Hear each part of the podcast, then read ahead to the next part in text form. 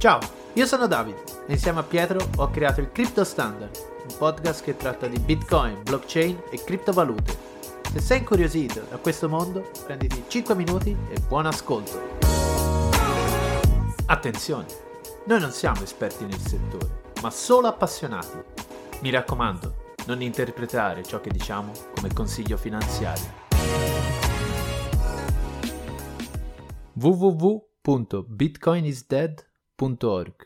No, non è l'ennesimo sito che riporta il valore di Bitcoin in tempo reale, bensì riporta in ordine cronologico tutte le morti di Bitcoin, o meglio, tutte le volte che Bitcoin è stato dichiarato morto da analisti e esperti nel mondo della finanza o giornalisti.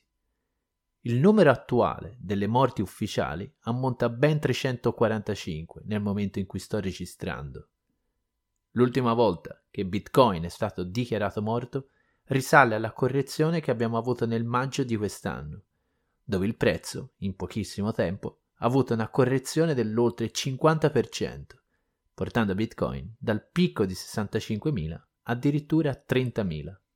Su questo sito, oltre a trovare per ognuna delle 345 morti la fonte ufficiale, autore dell'articolo il prezzo di Bitcoin al momento della stesura dell'articolo stesso, puoi trovare anche le risposte a tutta la sfilza di critiche che, sono sicuro, hai sentito anche tu un milione di volte.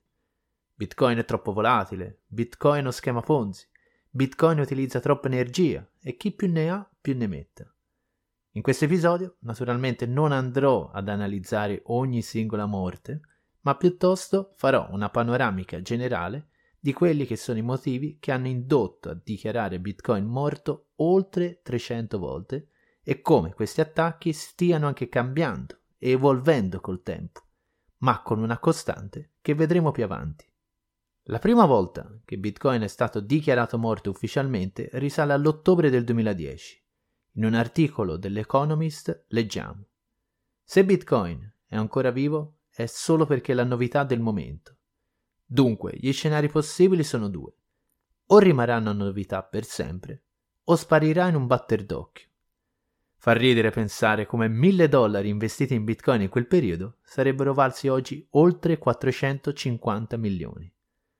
Salto qualche anno in avanti e arriviamo alla bull run del 2013, dove gli attacchi a bitcoin erano mirati soprattutto all'utilità della criptovaluta, con numerosi articoli che davano le loro più disparate spiegazioni sul perché Bitcoin avrebbe fallito a imporsi come moneta di scambio.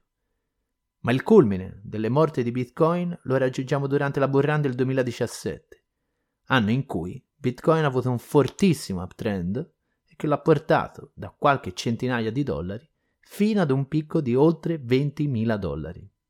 Quell'anno le morti registrate sono state ben 130. Ovviamente l'attacco più gettenato è stato quello di bolla speculativa e di schema Ponzi. Nella prima parte di quest'anno, dopo un relativamente tranquillo 2019-2020, gli attacchi sono ripresi a piombare. Bitcoin oltre 50.000 dollari è una follia, Bitcoin vale zero e i numerosi attacchi contro l'utilizzo di energia da parte della blockchain di Bitcoin.